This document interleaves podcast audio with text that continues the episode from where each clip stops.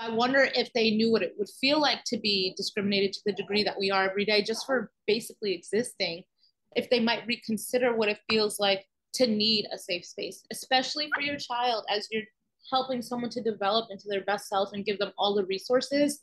You want them to feel pride in who they are. Um, so even though all that policing is going on outside, when we walk into that room, it's magic. Hello, this is Epicenter NYC. We connect our communities to news, information, and each other. I'm Sam Zacher. I'm a reporter and podcast producer living in Bed-Stuy. For months, I've been working on a story with Epicenter about the importance of Drag Story Hour in New York City. This episode is the second in a two part series. If you haven't listened to part one yet, you can find it linked to in our show notes. In our last episode, we heard from those involved in hosting Drag Story Hour events, including two performers. Today, we'll hear from parents and advocates. I'll share more on how neighbors are fighting right wing groups like the Proud Boys, who, even in one of the most diverse neighborhoods in the world, are showing up to protest these events. And later, some tips on what you can do to help. Before we begin, a quick message. Epicenter is a proud partner of the New York Indian Film Festival, which takes place May 11th through the 14th. Publisher S. Mitra Kalita sat down with festival director Aseem Chhabra to learn about the event and what film you won't want to miss. I always ask you, what film should I be sure not to miss? I think our opening night film is very, very powerful. And tell me the title again. It's called Three of Us. Three of Us. Okay. I saw it at the festival in Goa in November it was impossible. The tickets were sold out. There was only one screening, and I somehow managed because I know some people, and I went. And there are times you will really genuinely weep, but throughout the film, you're smiling. I, I felt I was smiling. It had, it had very sort of quiet, happy moments, but I was also tearing. It had it, it had a very different effect on me than anything I've seen before. It's very gentle. It's yeah. very beautiful. Yeah. That the story I told you about the woman who goes back to her roots and childhood roots, or teenage years. I think it's very, very powerful. To hear more of their conversation, tune into next week's episode, which is focused on the Desi explosion in theater. You can find a link to buy tickets to the New York Indian Film Festival in our show notes. We also have a limited number of free tickets to some screenings for Epicenter members. More details are also in our show notes. Now, back to the show. Here's a conversation I had at a counter protest outside of the Queens Public Library last month with a neighbor on the front lines. It's a really insidious and uh, like awful twisting of language that these other people have used to like they've replaced like affirming and representation with grooming and it's really unfortunate and it feels a lot like the calls coming from inside the house because I've never seen a group of people like this outside of a church where someone was convicted of like pornography or like having child sex abuse materials or I've never seen them protesting anywhere else where actual children are in real danger. So I think it's more about trying to deny people their like right to exist and to express themselves. And um, they're kind of using these like children and these like really wholesome events as like a scapegoat to like be hateful. So I think it's great that the community comes out and supports and we're playing our ukuleles to try to spread more like positivity rather than matching their energy because to the children we're just a bunch of adults yelling at each other. So, you know, we want to try to like spread positivity and like love because that's what the queer community is like about, you know. So. Meanwhile, parents and children participate in drag story hours like this one, led by Reverend Yolanda. She took her audience on a journey from caterpillar to butterfly. In stark contrast to the protests, the space Reverend Yolanda created inside was safe and joyful. That's absolutely right. And do you know what happens to a caterpillar? Uh, it turns into a butterfly. Yes, that's right. Just like this. Now.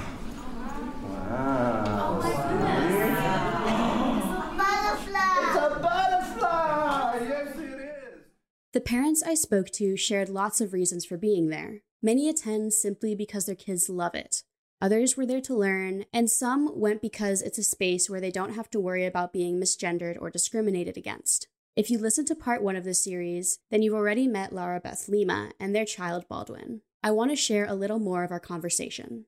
My name is Laura Beth Lima, but you can call me Lauda, like turn the music louder. I accept they and she pronouns. I have my baby Baldwin with me today. Baldwin uses they, them pronouns and is nine months. And I can confirm Baldwin is very cute. Thank you. Yeah. So, um, how did you discover Drag Story Hour events? Yeah, so basically, you know, they've always been around. This is not something new, but you know, the attention to this degree is new. But after becoming a parent in July of 2022, naturally, I started to think about what are some affirming things that I can do with my child um, because we want to cultivate, you know, that sense of pride and community from an early age. So it's just part of their lifestyle. And so I live in Jackson Heights, Queens, and at Queens Public Library here in Jackson Heights, we have a regular drag story hour that happens, you know, every couple months or so. And so we just started going to them and we really love them. They're just a beautiful place to be with family and celebrate, except for the protesters outside, of course. Um, in terms of like why you bring Baldwin there, how they react, how they enjoy it? Yeah, I think that there are many cultures in the world. I have many intersectional cultures, and one of them happens to be being queer. And that's not something that I'm pushing on my child. That's just a fact of life. They have two queer parents, right? And so we want them, just like any heteronormative person, would just let their child be a part of their lives. Baldwin is a part of our lives. Um, and so naturally, we want them to have pride and joy um, and feel a sense of celebration for the community that they're part of. Sometimes programmatic um, opportunities can feel like we're navigating you know spaces and systems that aren't designed for us and don't include us. Like are we going to be you know misgendered in the space? Are we going to be discriminated in the space? And it's always that feeling of like you're not quite sure if that's what's happening. But when we go to drag story hour we know that people are going to respect our pronouns and respect our families and not question our family making. And it's a safe space designed for us by us and i don't see anything wrong with that. And you know a lot of people you know are discussing wanting it to not exist and those people don't happen to be from the community and they don't quite understand what it feels to need a space that's safe for you because they have the assumption and the privilege of safety all the time whereas we do not. So i wonder if they knew what it would feel like to be discriminated to the degree that we are every day just for basically existing. If they might reconsider what it feels like to need a safe space, especially for your child as you're helping someone to develop into their best self and give them all the resources. You want them to feel pride in who they are. Um, so even though all that policing is going on outside, when we walk into that room, it's magic. Another parent I spoke to, Amanda, lives in the East Village with her four children, ages 9, 9, 7, and 6 months. She told me about why her kids enjoy Drag Story Hour and how they reacted to seeing protesters outside. I think uh, taking your children to enriching activities is a good thing, and being in community with other people is a good thing. And you know, my husband and I intentionally try to expose our children to a variety of different things. And, you know, we don't want them seeing and learning from people who look like us you know, an effort to not indoctrinate minds, but provide opportunities for growth and enrichment so that everyone can figure out what they hold um, to be valuable, what they hold to be important, you know, kind of wrestle with what is justice, what is love, bigger topics that actually just by exposing them to a variety of things accomplishes some of that. And so when you take your children to these events? Like, what do they say they enjoy about them? How do they react? Um, I talked to one of them this morning specifically because I knew that we were going to talk today. And he was like, I liked it. It was fun. I was like, well, what do you like about it? And he was like, the book and the reader. And I was like, okay, cool. I was like, do you remember the book? And, you know, and he remembered uh, we read a Todd Parr book. We have a lot of Todd Parr books. Uh, they also had snacks at this one. And um, there's the element of movement and you know, I just remember like talking to some other like educators and caregivers there, and I was like, these drag queens and people are amazing educators. Like they just are great educators. They hold the crowd well. They move from, you know, they ask questions well. So they're just really enriching opportunities in general. So I was outside for a little bit and it was quite uh, quite the experience, quite overwhelming in a way. Like I ended up getting overwhelmed, and so I was wondering, like, kind of bringing your children in, bringing your children out. How do you talk to them about what's going on out there? Yeah, that's a great question.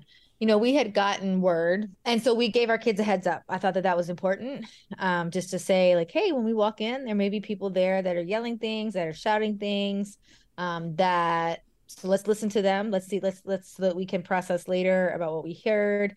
And when we got on the block and we did hear the back and forth you know we we stopped and we checked in with our kids and we said how does everybody feel? Does everybody feel okay? Do we want to walk in? Do we want to hold hands? Does everybody still want to do this? Um, and if somebody had said no of course we wouldn't do it because that's not you know I, I never want to use my children or anyone's children um, for any kind of like political pawn or like social experiment or anything like that. Um, but they were like, no, it's it's okay. We can go in, you know. So we held hands. It was kind of like a beautiful moment, and we just walked right in. Because the other thing that was really nice, and we talked about this as well, was that there were also people on the side of love that were there. Um, and they were closest to us, um, almost like as a shield if you could um, for when the kids were going in. So we we talked about that um, did they have any questions of you like did they ask anything of you guys like while you were walking in or afterwards? More just kind of like why would they do that? You know to them it was almost like a no-brainer that somebody might want to go and hear a book read with like their friends and snacks and songs.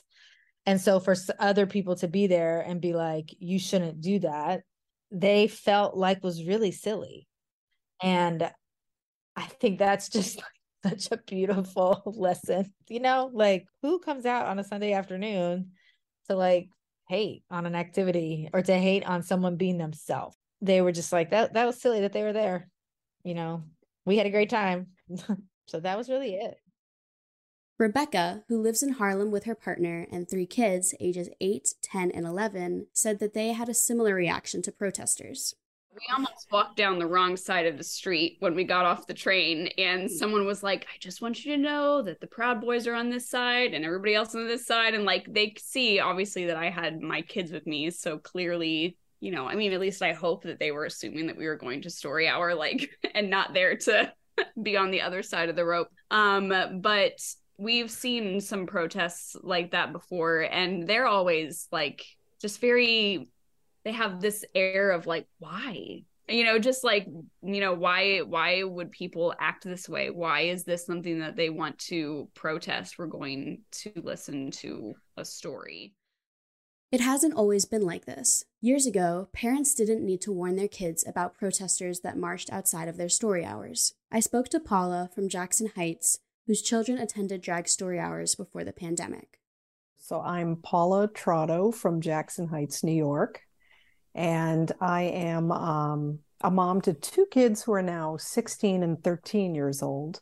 But at the time that we went to a drag story hour was probably back when uh, Danny Dromm was in office, and I think my daughter was probably about five to seven, and my son about 10 or nine, maybe somewhere in there. Why did you bring your children to drag story hours?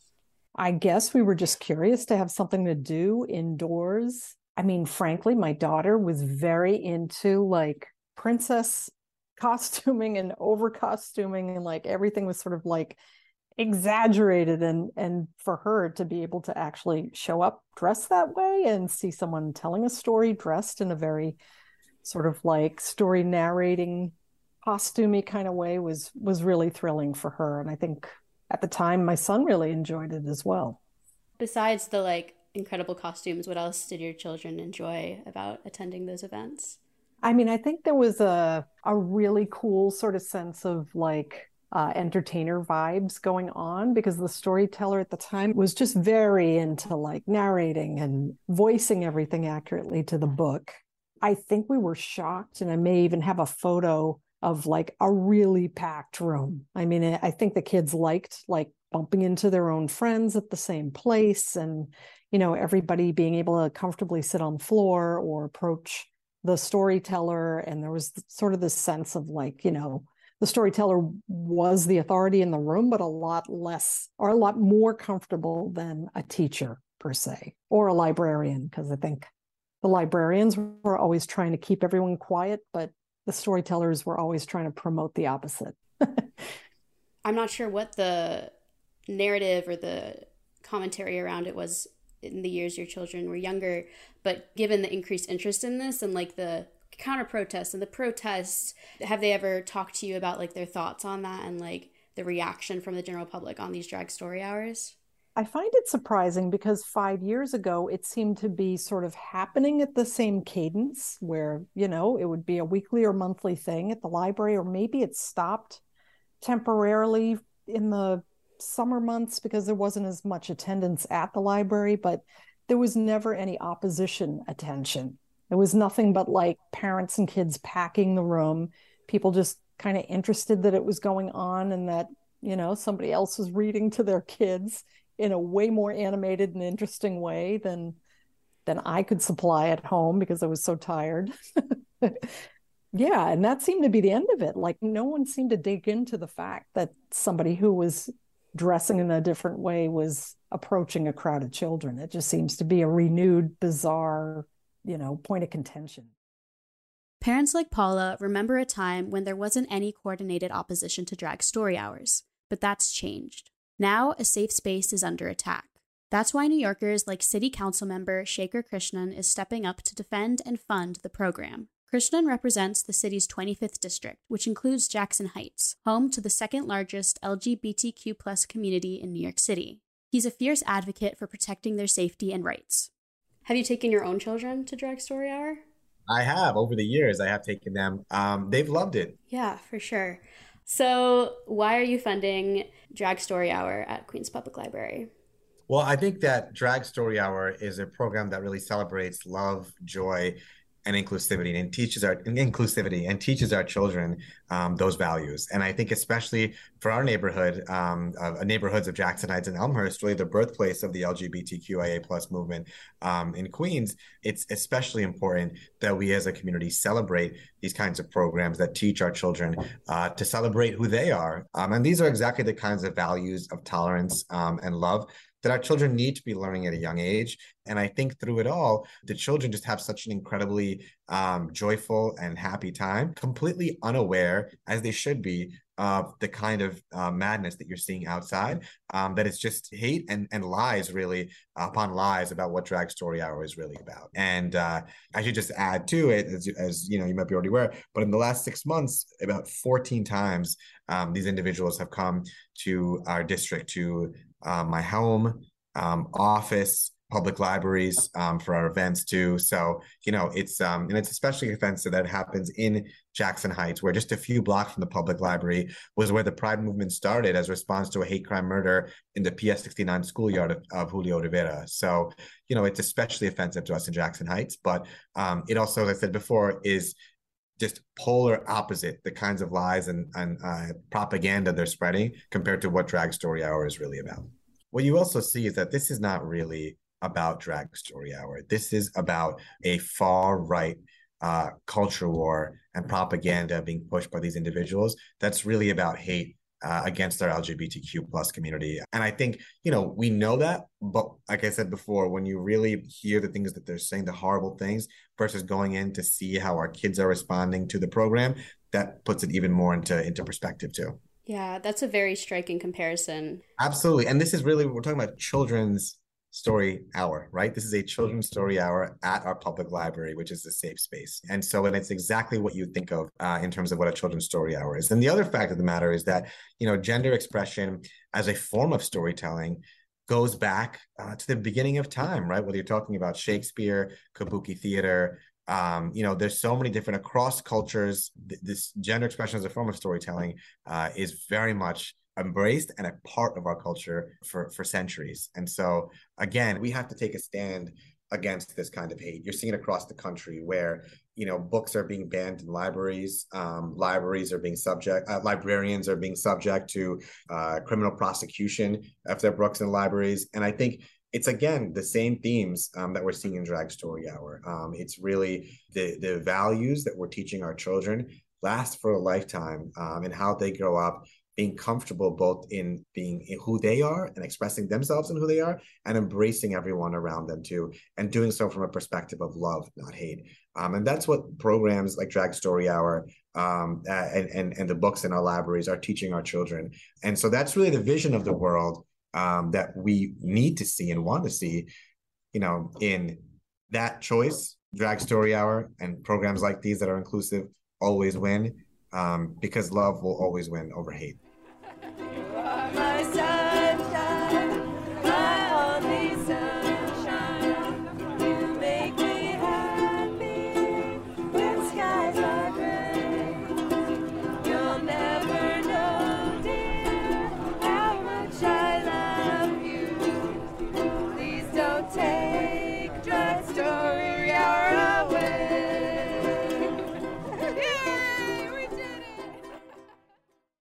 Now, let's talk about what New Yorkers can do to help. Call your local library and ask them to book a Drag Story Hour event. Drag Story Hour NYC is an approved vendor with all three public library systems in the city. Call your city council member and ask them to allocate discretionary funding to Drag Story Hours. Follow Drag Story Hour NYC to stay up to date on events. We'll link to their website and social media pages in our show notes. Make sure your libraries and schools have plenty of literature that affirms diversity. And finally, share this episode with family and friends. That's all for today. Thanks for listening. And thanks for supporting us as we do our best to support our community. We couldn't do it without you. For more storytelling like this, visit us at epicenter nyc.com. If you're not already a member, sign up today by using the link in our show notes. Our intro music is All the Pretty Horses by Karavika. You can find more of their music on their website, linked to in our podcast description.